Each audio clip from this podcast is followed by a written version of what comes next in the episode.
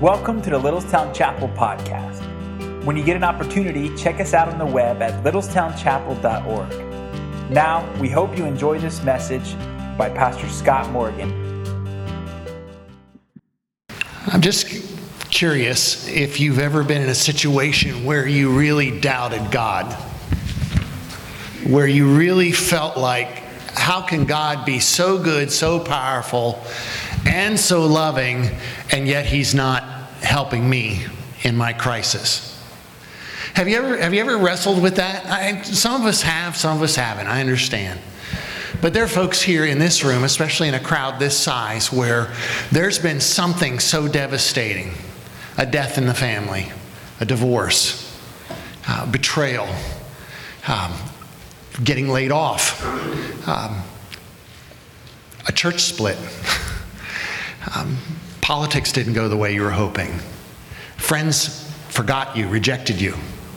Uh, maybe you're getting a, a, diagnosis from the doctor that just has terrified you, and when you think about why doesn't he just flat out heal me, I don't understand. These are the common experiences of human beings, and we need to wrestle with this today. I, I need to admit that, that I'm a little uncomfortable talking about the passage that we're going to look at today because it asks some hard questions. The emotions are very raw, and it almost sounds a little heretical. it sounds like something that you're not really supposed to ask these kinds of questions of God. You're just supposed to just, you know, suck it up, buttercup, and just move on and not worry about it. But the fact of the matter is, is that our human experience is such as that we go through times that are incredibly painful. That's part of human existence. That's part of what defines us as human beings is that, that suffering.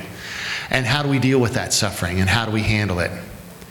And we've been looking, for those of you who are our guests, just to kind of get, every, if you've been away traveling, just to kind of get everybody up to speed, we've been looking at the book of Psalms in the New Testament. This is ancient Israel's great book of, of hymns and songs of worship to God. And, and they are also songs that express prayers, they express questions, they express just doubts and fears and just all the types of things that you and I here in 21st century America we wrestle with as well.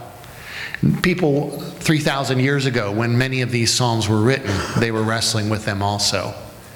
And the thing that's so valuable is that God includes this these passages of Scripture, these ancient songs, not because our songs aren't good enough and He wants us to get back to the original, as much as He wants us just to understand that the feelings and the emotions that we wrestle with and deal with, they're, they're, they're, they're part of the human experience. And God wants us to come to Him in the middle of our sorrow, in the middle of our suffering, in the middle of our rejoicing and joy as well, whatever it might be.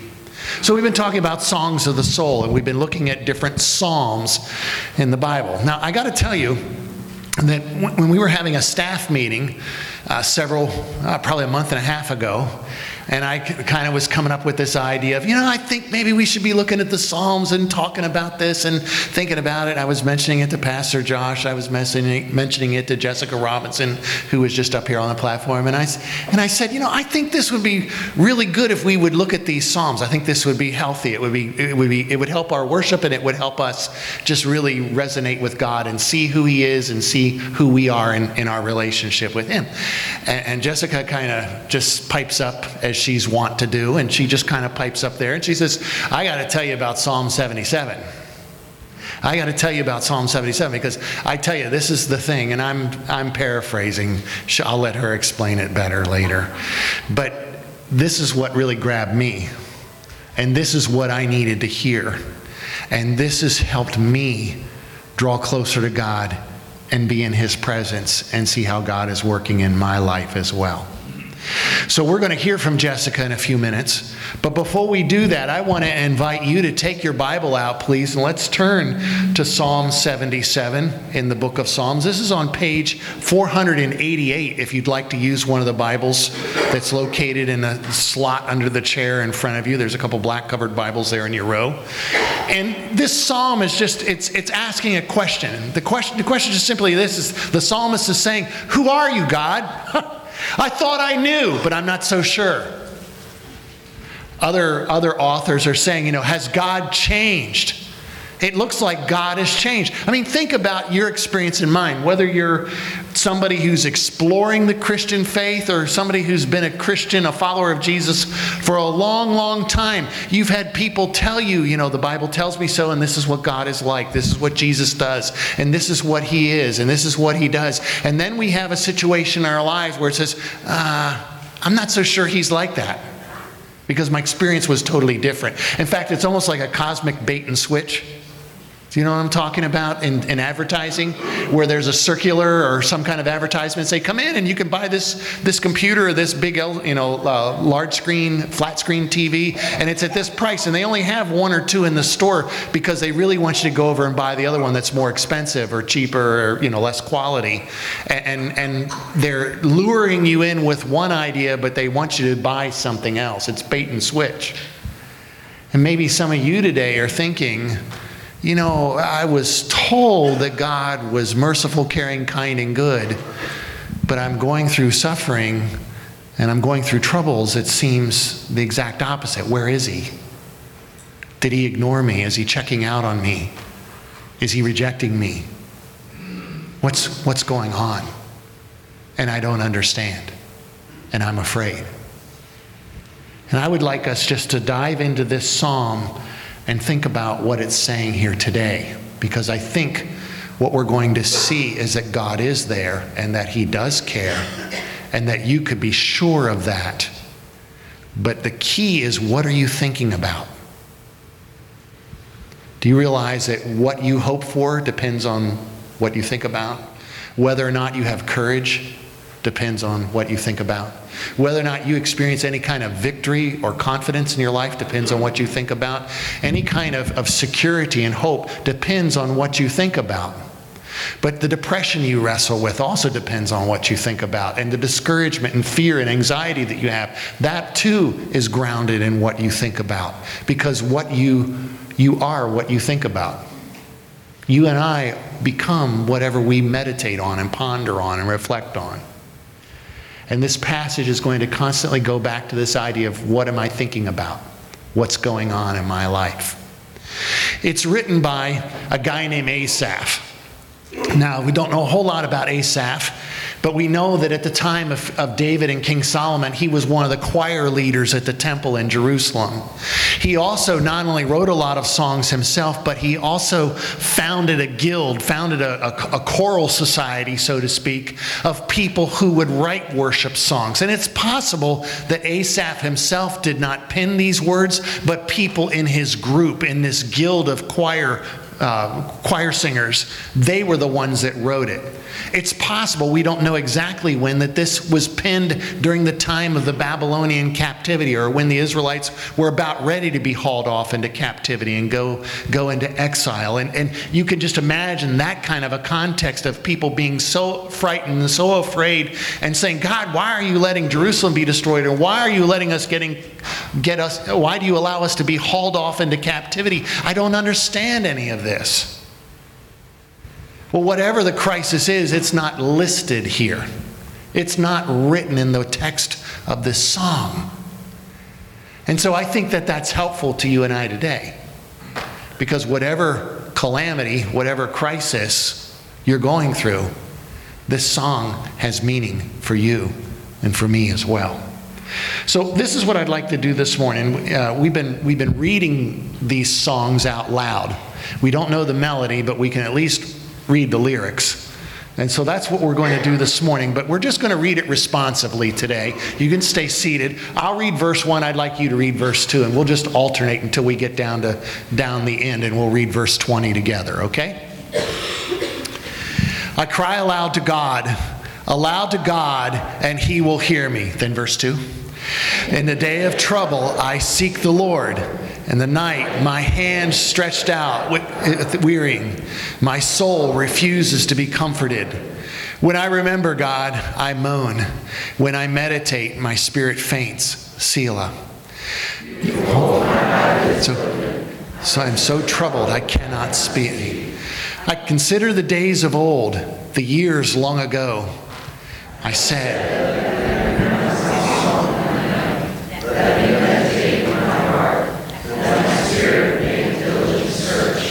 Will the Lord spurn forever and never again be favorable? As steadfast love forever cease, his promises for all time. Has God forgotten to be gracious? Has he in anger shut up his compassion? Selah? And I said, I will appeal to this, to the ears of the right hand of the Most High. I will remember the deeds of the Lord. Yes, I will remember your wonders of old. I will ponder all your work and meditate on your mighty deeds. Your way, O God, is holy. What God is great like our God? You are God who works wonders. You have made known your might among the people. You, with your arm, redeemed your people, the children of Jacob and Joseph. Selah. When the waters saw you, O God, when the waters saw you, they were afraid. Indeed, the deep trembled. The clouds poured out water. The skies gave forth thunder. Your arrows flashed on every side. The crash of your thunder was in the whirlwind. Your lightnings lighted up the world. The earth trembled and shook. Your way was through the sea, your path through the great waters, yet your footprints were unseen. You your people like a flock by the hand of Moses and Aaron. Thank you. Did you notice as we read the word of the Lord here, and we give thanks to God for it. But did you notice that as, as we were reading through this, all the different references to nature and, and his own struggles and the burdens that he felt, and interwoven with all of that, there's this idea of I remember, I meditate, I contemplate, I consider, I think about. This is just repeated over and over and over because this is one of the underlying themes of this psalm that, that you and I become what we think about. And we see in the opening nine verses or so that this man is thinking, this person is thinking about his struggle, his calamity, his problems. And it leads to a, a, great sorrow. And then in verse 10, there's kind of a shift, and he begins to focus his mental attention. He changes his mindset, and he begins to focus instead on history now, you and I often think that history doesn't really matter because the past is the past. But truly, history is where we learn and we see that God has acted. And we remember what He has done. And in doing that, we find that there is hope, not despair. If you focus on your circumstances, you will have despair. If you focus on the history of God's actions and His deeds of salvation, you will find hope. You will find deliverance as well. Now, notice in the opening part, it says that he's crying to God. And he's crying aloud to God, and he's confident that God will listen to him. And yet, it doesn't seem like God is listening to him. He's kind of saying, This is, I know what the textbook says, but I, am not so sure. I, I sometimes wonder about it. The fact that he's crying out aloud to God, that he's seeking the Lord in verse 2, that his hands are outstretched at night and they don't get numb, they don't get weary. The idea uh, is that he's crying and he's praying for God to do something, and there's a sense of urgency. He's not just saying a little, now I lay me down to sleep and pray the Lord my soul to keep type of prayer. He's crying about it. He's shouting. There's an, there's an urgency, there's a, there's a neediness in his voice. It's kind of like we talked about last week the sense of poverty that, he, that the psalmist in another psalm had of, I'm poor and I'm needy and I have nothing. And, and that's kind of what we've got going on here. This man's situation is so desperate that he's crying out. There's a sense of urgency that he's asking God to help. And the thing is, is it says that as he's praying in the middle of the night, do you ever wake up in the middle of the night worrying about something? You ever had that happen? You know what the best thing to do in that moment is? Yeah, go pray. No, seriously. Don't, not in bed. Go, go up, go to the living room, kneel down by the couch or sit in your easy chair or something and take the time to pray. And, and just pray until you start falling asleep and then go back to bed. I'm serious. And that's one way to really take those worries and anxieties and turn them into prayers in those moments of crisis. Asaph was doing that. But the thing that's interesting in verse 3, it says, When I remember God, I moan. And the word moan there is not just saying, like that, it's more of a complaint. There's a sense of being very agitated and very upset. Because he says, I'm praying and you're not answering. I'm asking you to work and I don't see any evidence of it. I'm in the middle of this problem. Are you going to come and help me or not? And I don't understand it. In fact, when I think about God, he says, when I meditate and I think about you, I feel like I want to faint. I'm so overwhelmed, I just want to give up. I'm, I'm exhausted in all of this, and I feel like fainting. Now, I'm grateful that in the body of Christ, God has given us brothers and sisters to help us understand the Word of God, to help explain it to us and help us apply it. Because frankly, part of us learning the Word of God is not just opening commentaries and dictionaries and doing Bible study methods and verse mapping and things like that, as important as those things are. Sometimes you can only learn the Scripture when you go through the experience of the Scripture. And that's why it's so important that you and I listen today what Jessica Robinson has to share, what God has taught her about this passage. Now come on up here. And so she she's going to share some things that God is teaching her beginning in verse 5. And I'm, I'm asking every man and woman here just to really give him, you know, give the Lord a teachable heart and hear what the Lord has to say to you and I as we listen to, to Jesse.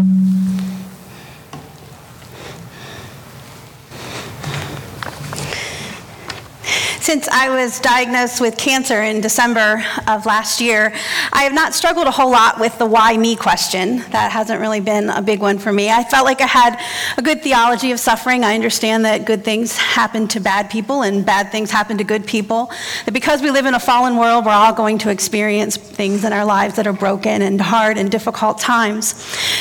But my struggle has more been with the mistakes, the delays, the waiting, the not knowing, and the long moments of silence, just waiting for something to change, for something to happen. I'm a type A, plan it all out and get it all done kind of person. To put me in a situation where I am powerless and only God can act is terrifying. I'm used to fixing it all myself. I'm the problem solver, and I get things done. My desperation in being completely powerless was seen so evident in this psalm.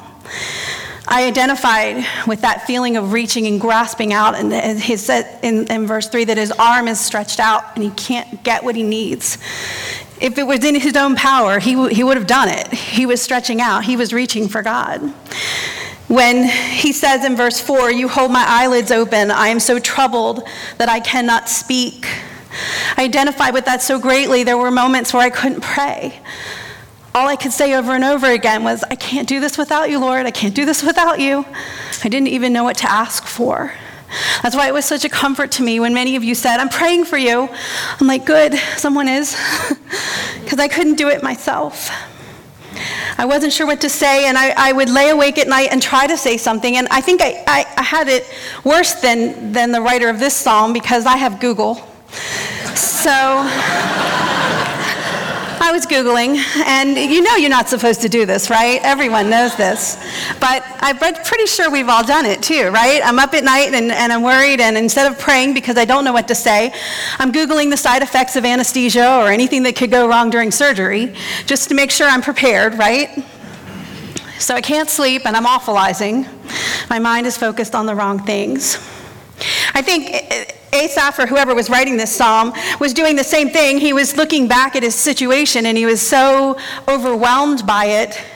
And he begins to consider the days of old, the years long ago. In verse 6, he says, Let me remember my song in the night. Let me meditate in my heart. And then my spirit made a diligent search. I don't know if he's looking back to better days, if he's looking at times when he knew his place, where life seemed certain, where God seemed like he knew what God was up to, if he was looking back to days of joy, if he's looking forward to what's coming and not knowing what God is doing, he's looking through these questions and, and he's beginning to get to the point where he is asking hard questions. These are really deep questions. There's no trite Christian answer to these. These are the, the questions that plague us, that do keep us up at night.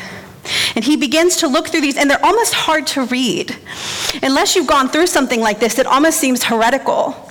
But if you have, you know that deep inside of our soul, there comes this moment when we start to question everything we ever knew. He says, Will the Lord spurn forever and never again be favorable? Has his steadfast love forever ceased? This is a huge question because the Bible tells us that God is love. That's his very nature. If his love has stopped, then what's left? What's left for us if there is no love? If God's love is gone? Are his promises at an end? Has he stopped keeping his promises? Has he forgotten to be gracious? Has he, in his anger, shut up his compassion? It was my desire to do cancer well, of course. I have to make sure I do my best at everything.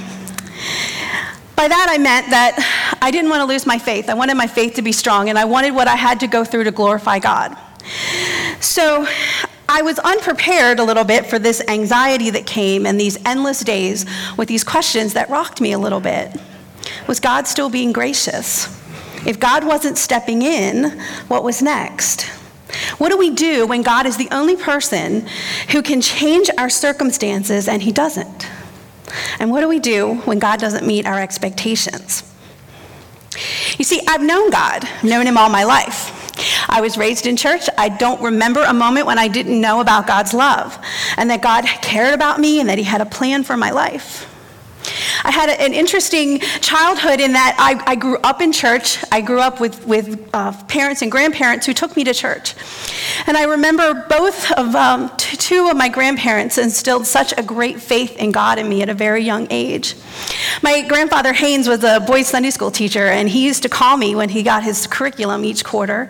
And I would go over and I would literally sit at his feet as he would read through the stories that he was going to tell in the next few weeks of, of Sunday school. And I would trim out his flannel graph while he was reading. That shows you how old I am, that I remember flannel graph.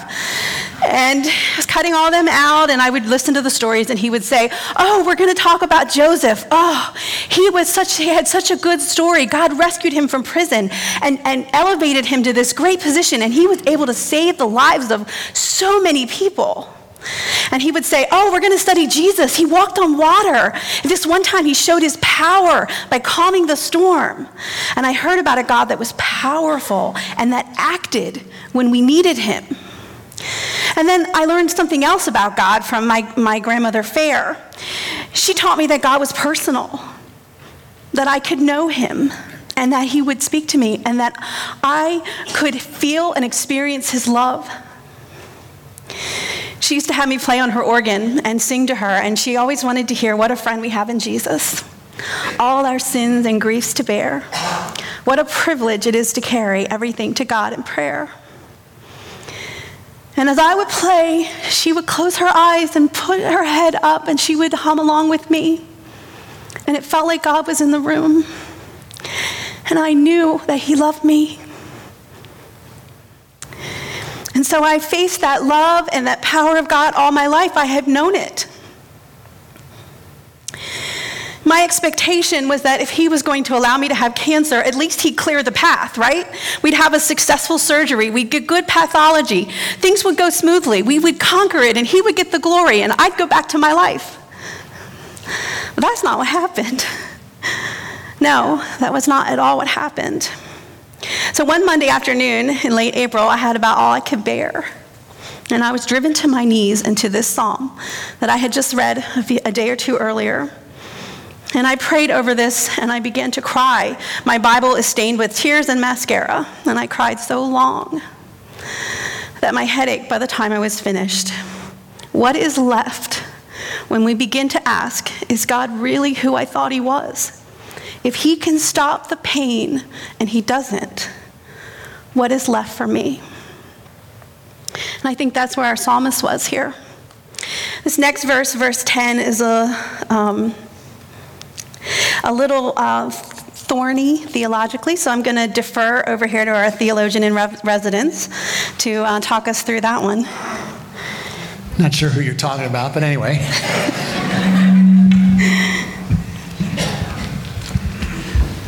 if you take verse 10 and you read it there in our English Standard Version, it just simply says this Then I said, kind of sounds like a shift. Then I said, I will appeal to this, to the ears of the right hand of the Most High. But you'll notice that there's a little footnote. And if you look at the bottom of the page, at the footnote, verse uh, footnote two, this is my grief as an alternate translation. This is my grief that the right hand of the Most High has changed.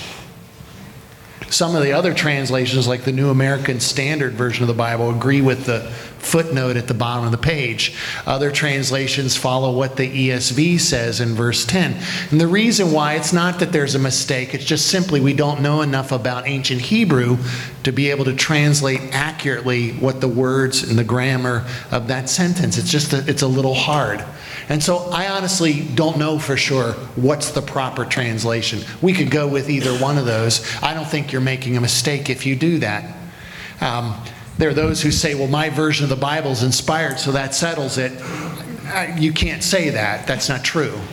It is inspired in the sense that the, the manuscripts that we have are accurate, and we do our best job that we can in translating them into English language today so that we can understand it as well.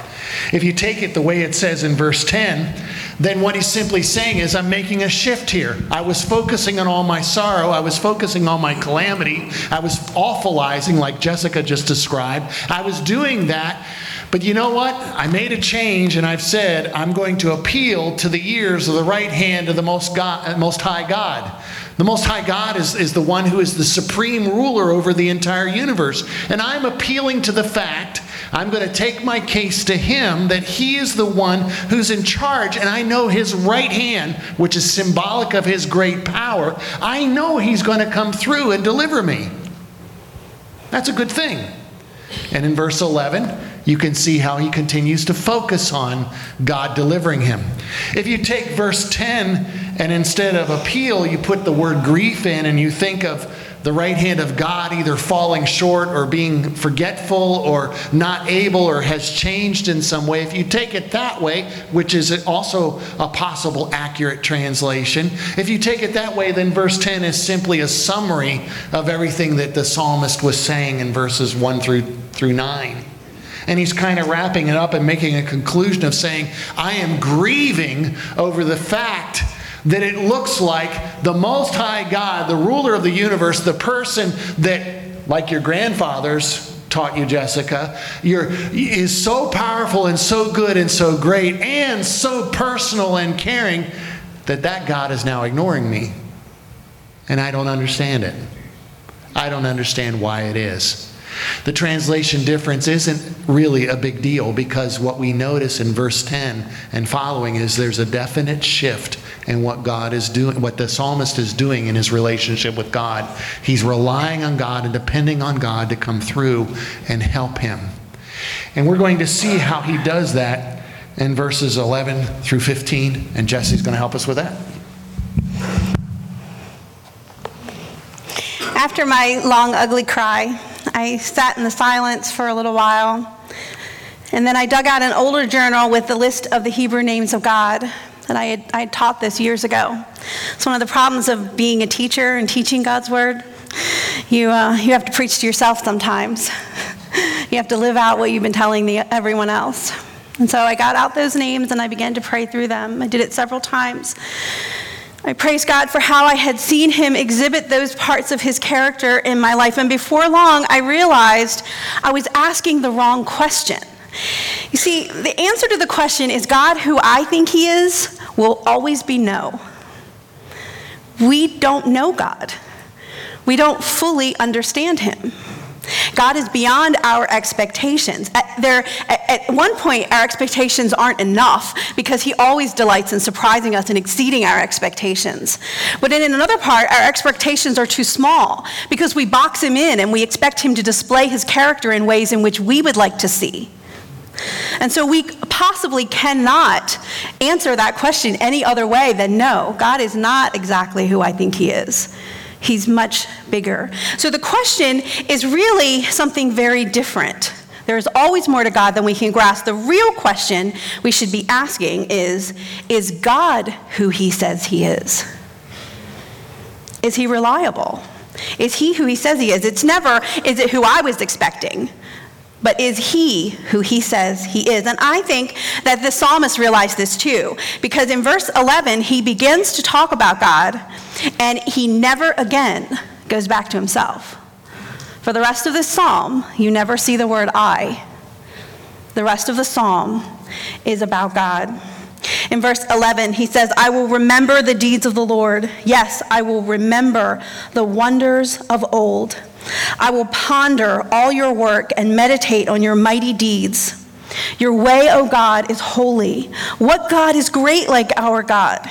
You are the God who works wonders. You have made known your might among the peoples. With your arm, you redeemed your people, the children of Jacob and Joseph.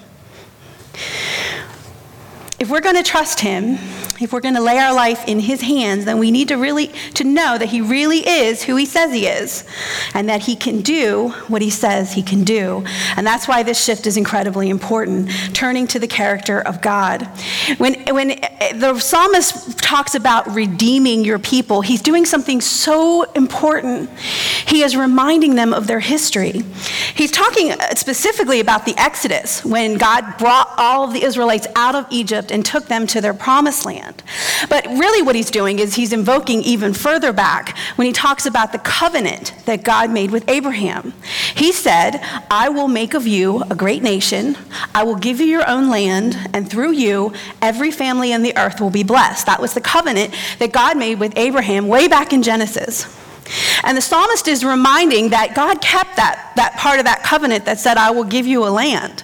I will make you a great nation and I will give you your land. And he's reminding himself and everyone who would sing this psalm that God kept that promise, that God does what he says he will do.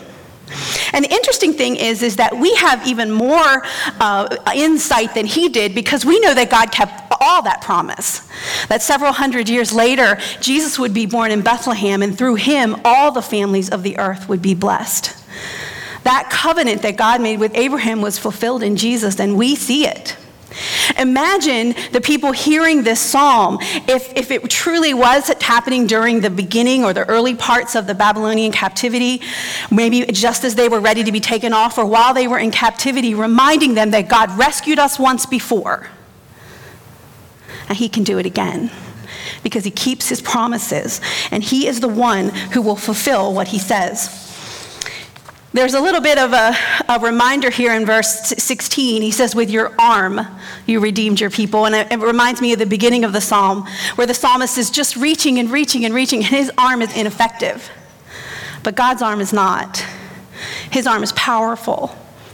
He is looking back to remind himself that God keeps his promises. And I don't think they came about quite the way Asaph was expecting. I don't think God's going to come the way we're expecting to. But we have a rich history of God keeping his promises, not just in the Bible, but in our own lives. Where has God answered prayer for us? How has God worked in our situations? When has he provided just the rescue at just the right time?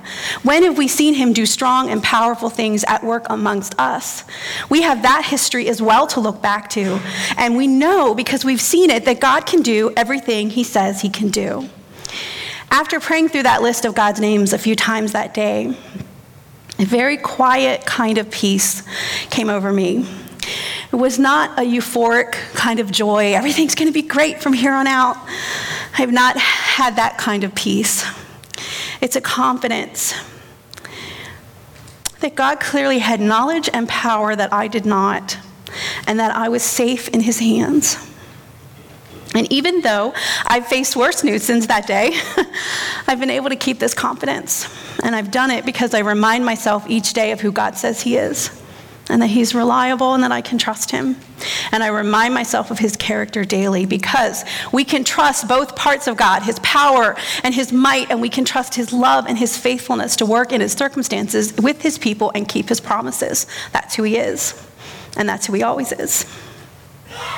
There's some interesting imagery in this the next part where he talks more about this idea of the redemption, and we see a big picture of God, and Pastor Scott's going to take over for that.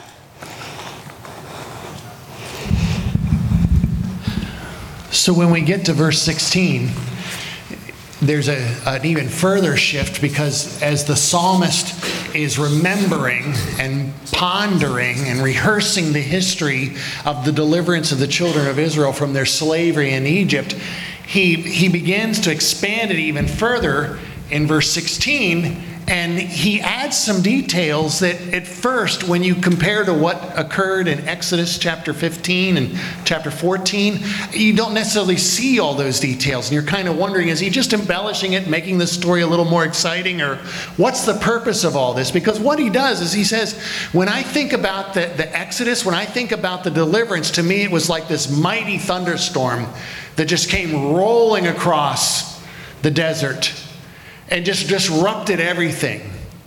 And it's, it's a picture of, of God, the divine warrior, showing up, doing battle for his people, defending them, fighting against their oppressors, and setting them free. In verse 16, it reads, When the waters saw you, O God, when the waters saw you, they were afraid. Indeed, the deep trembled. The Israelites they were not a seafaring people. They did that some during the days of Solomon, but they were not because they were an inland nation. They did not go out to sea that often. And the deep was terrifying. When they thought about the ocean, they just thought about how deep it was, and it was a very terrifying thing, and all kinds of creatures and monsters lived there. Chaos was there, and it was a very frightening thing. You and I say the ocean, we call it, you know, the high seas. But for the Israelite, they referred to it as the deep, a place of great chaos and confusion. And yet, the psalmist Asaph, as he writes this, he says, The waters, the ocean, the sea, all those depths, they were terrified of you. They trembled before you. They were frightened of you. They understood that you were the master, the owner, the Lord, the sovereign over the seas, the thing that we're most afraid of. It was terrified of you. The clouds poured out water, verse 17 says. The skies gave forth thunder. Your arrows flashed on every side, an allusion, obviously, to, to lightning. They're like God's arrows. The crash of your thunder was in the whirlwind. Your lightnings lighted up the world, and the earth trembled and shook this, this majestic scene of God's glory coming and roaring over the desert as the Israelites were trapped there beside the Red Sea. If you remember the geography at all, they had left Egypt and headed south and to the east, and they had come up, you know, nearly two million people. They're there on the shore of the of the Red Sea, and they're trying to figure out how are they going to get across. And there are mountains to the south and there are mountains to the north, and the Egyptian army is pressing down upon them to the rear. They're trapped. They're going to be slaughtered by the world's greatest superpower of that time. Here they are, this, this newborn nation of people. They don't have an army, they don't have soldiers, they don't have weaponry to defend themselves, and they're trapped by the, by the Egyptians, their slave masters. How are they going to be set free?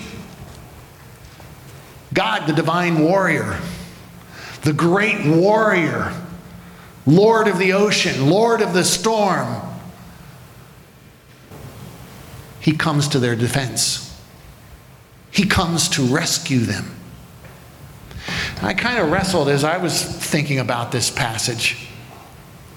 You know, I don't remember the thunderstorm part of the crossing the Red Sea. I'm not, you know, that sounds like something you know, Cecil B. DeMille or, you know, the Ten Commandments or something like that. I'm waiting for Charlton Heston to show up or something like that and just kind of, you know, it sounds like a Hollywood embellishment a little bit. But you could look at it and you could say, well, you know, the writer, Asaph, he's looking at the 10 plagues that set, you know, that God used to punish Egypt. And, you know, yeah, there was lightning and hail and storms there and the frogs and the water turned to blood and all this, you know, judgment.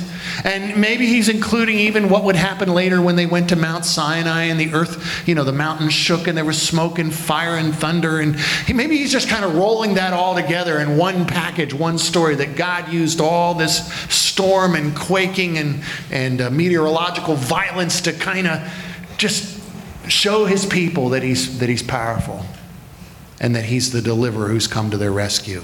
That we would have a very clear vision of who he really is.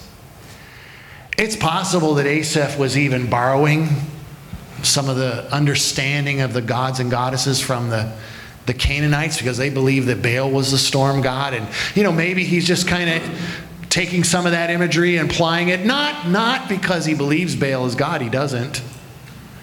but in a sense to mock Baal and say, you know, the creator God, the God of the storm, the God of the lightning, the God of the hail, the God of the earthquake and fire and thunder and lightning, that God, He's the creator God. He's the God of Israel, the one who's master and Lord over the storm. But I think there's something else going on here. I think it's something for you and I that we need to grab hold of and remember, and I'll share that with you in just a moment. It just simply says in verse 19, Your way. This is what Asaph writes as he remembers. The singers that pen this, this is what they're remembering. Your way was through the sea, your path through the great waters. Isn't it interesting that in the story of the Exodus, when God brought the children of Israel to the shore of the Red Sea with the mountains on either side and the enemy army breathing down upon them, God didn't say, I'm going to build you a bridge real quick and you're going to walk over. I'm, not, I'm going to send all these ferry boats over and they're going to take you across.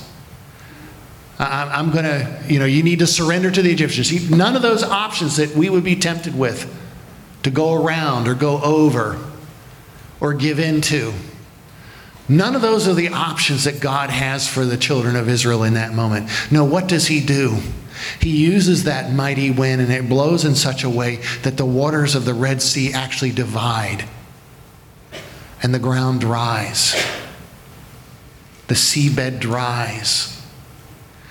And this 2,000, 2 million member, excuse me, member nation marches across.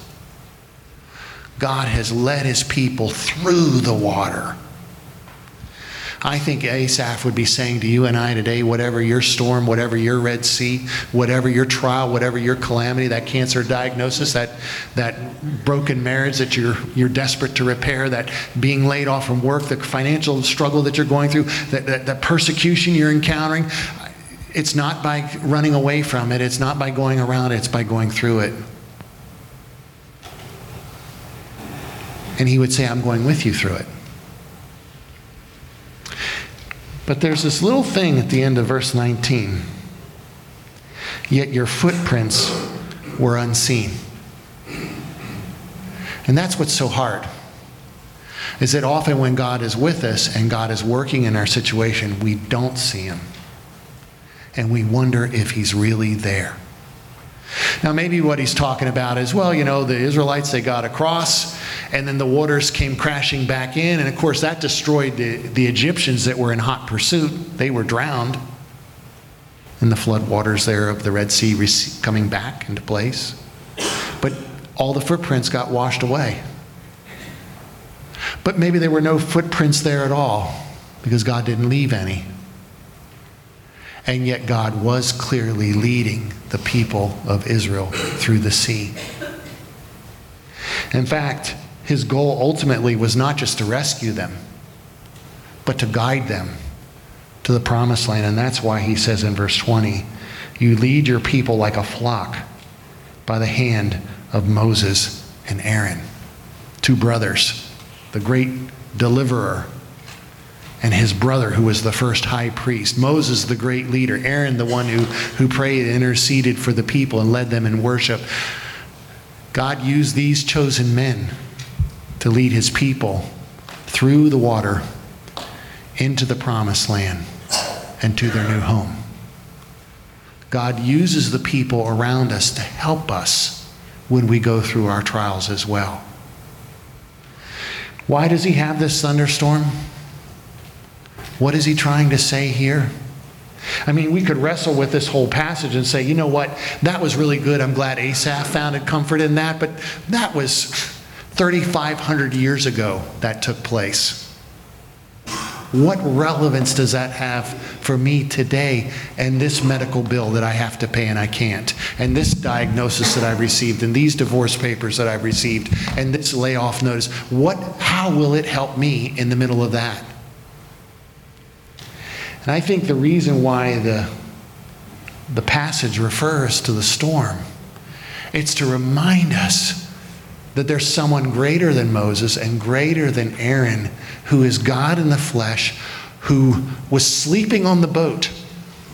And in the middle of the storm, was awakened by his disciples when they said, Lord, don't you care that we're perishing? And Jesus stood up and says to the wind and the waves, Peace, be still. And it says it became an instant calm. And there's one greater than Moses and greater than Aaron who's come. And when he died on the cross, it said the ground shook and the veil of the temple tore in two, and the tombs were open, and many godly people came out. And when he himself rose from the dead, there was an earthquake. And he is alive. You don't see the footprints of Jesus today, but he's the one who, when he rose from the dead, said very clearly to his disciples, I am with you always, even till the end of the age. I am with you. My friends, we would say to you today that when you think about the trials and the struggles that you're going through, and you're wondering, where is God? Who are you? It looks like you've changed. I'm not sure you really care about me. I think you've abandoned me. In that moment of crisis, you have a choice about what you're going to think on. You have a choice about how you're going to frame your mind what you're going to set your thinking upon. You can choose to think about your circumstances, and that will always lead you to despair because you don't see the footprints. You don't see what God is doing in your life. I don't either. And in that moment, it's easy to think that God is not there and He does not care or he's in, He doesn't have the power to deliver us. But that's not true. We look at the cross and we see the empty cross and the empty tomb, and we recognize that Christ defeated through his death and resurrection. He defeated our greatest enemies, far worse than the Egyptian army, far worse than a cancer diagnosis, far worse than divorce, far worse than being laid off, far worse than any persecution you and I could ever encounter experience. He conquered our sin, our guilt, our shame. He conquered death. He conquered the devil. He defeated our greatest enemies. And he is victorious. The mighty God, the divine warrior who went to the cross and fought with sin, death, and the devil and defeated it through his death and through his resurrection. And yes, you don't see his footprints, but you hear his promise I'm with you always to the very end of the age. The writer of Hebrews expounds on that even further in chapter 13 where he says, you know, let your let your way of life be without coveting. Be content with the things you have, for he has said, I will never leave you or forsake you. Therefore we can boldly say, the Lord is my helper, and I will not fear what people do to me. You don't have to be afraid because there's a God who loves you, who created you, who sent his son to save you. And we see, you can see the foreshadowing of Jesus here in this storm because he's the God of the storm, Lord over the storm, who is delivering his people through the flood and leading them into his truth and his peace. Whether or not you have hope depends on what you think about. Whether or not you have courage depends on what you think about.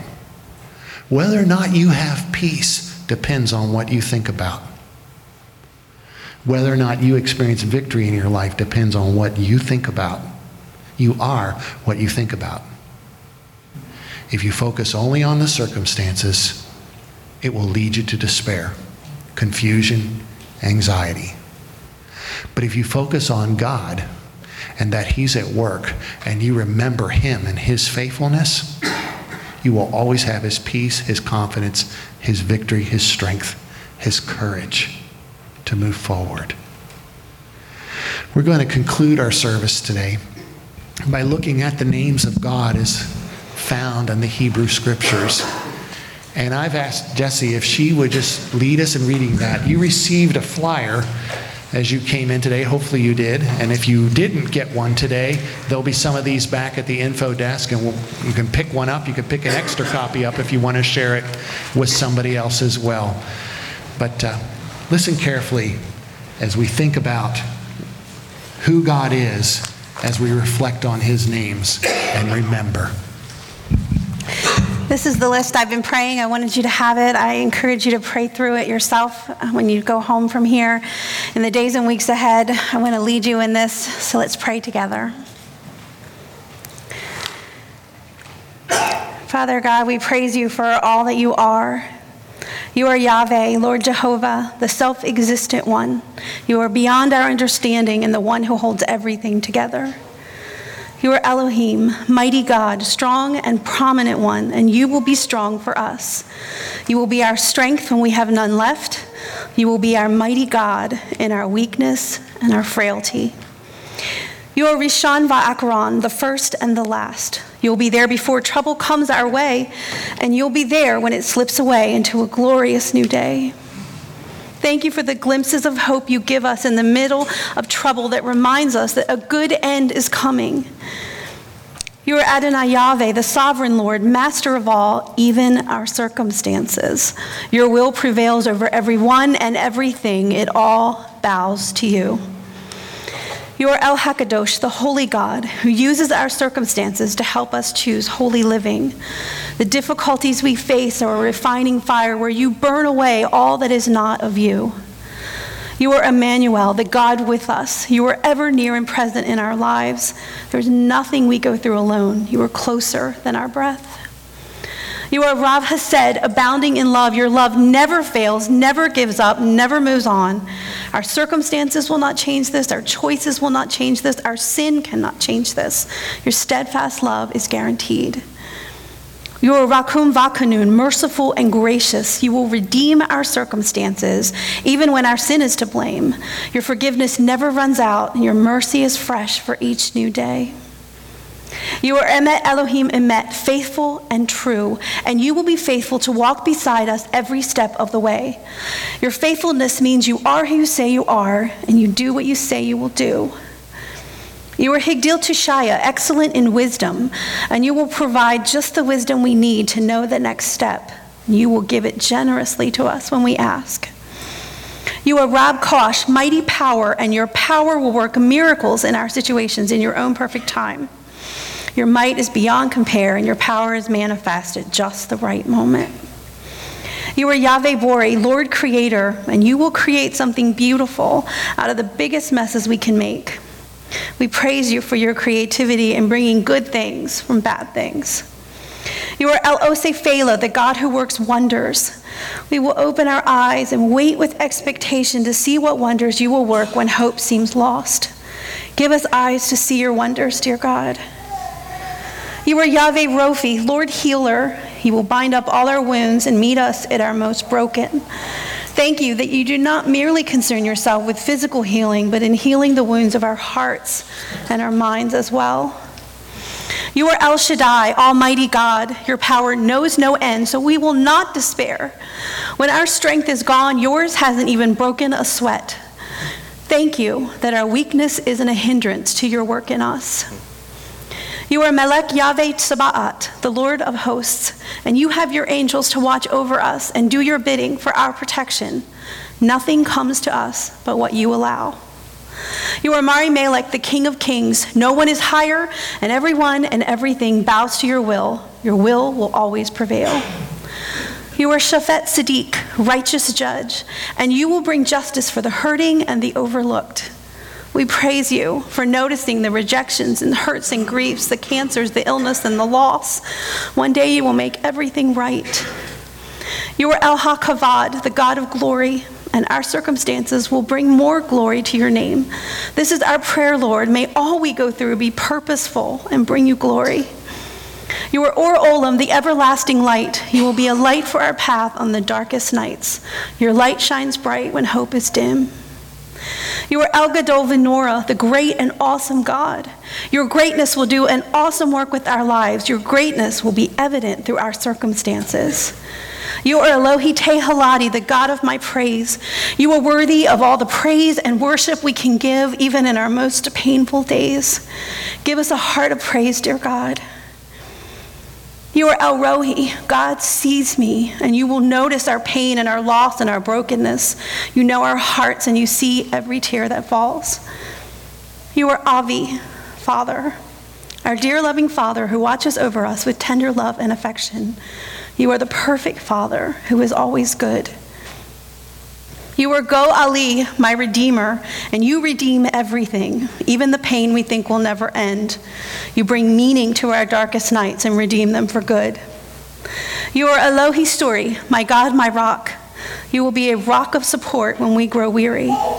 Your strength will be our joy and our song. You are Yahweh Ra, the Lord my shepherd. You guide us and provide for us on every path you take us.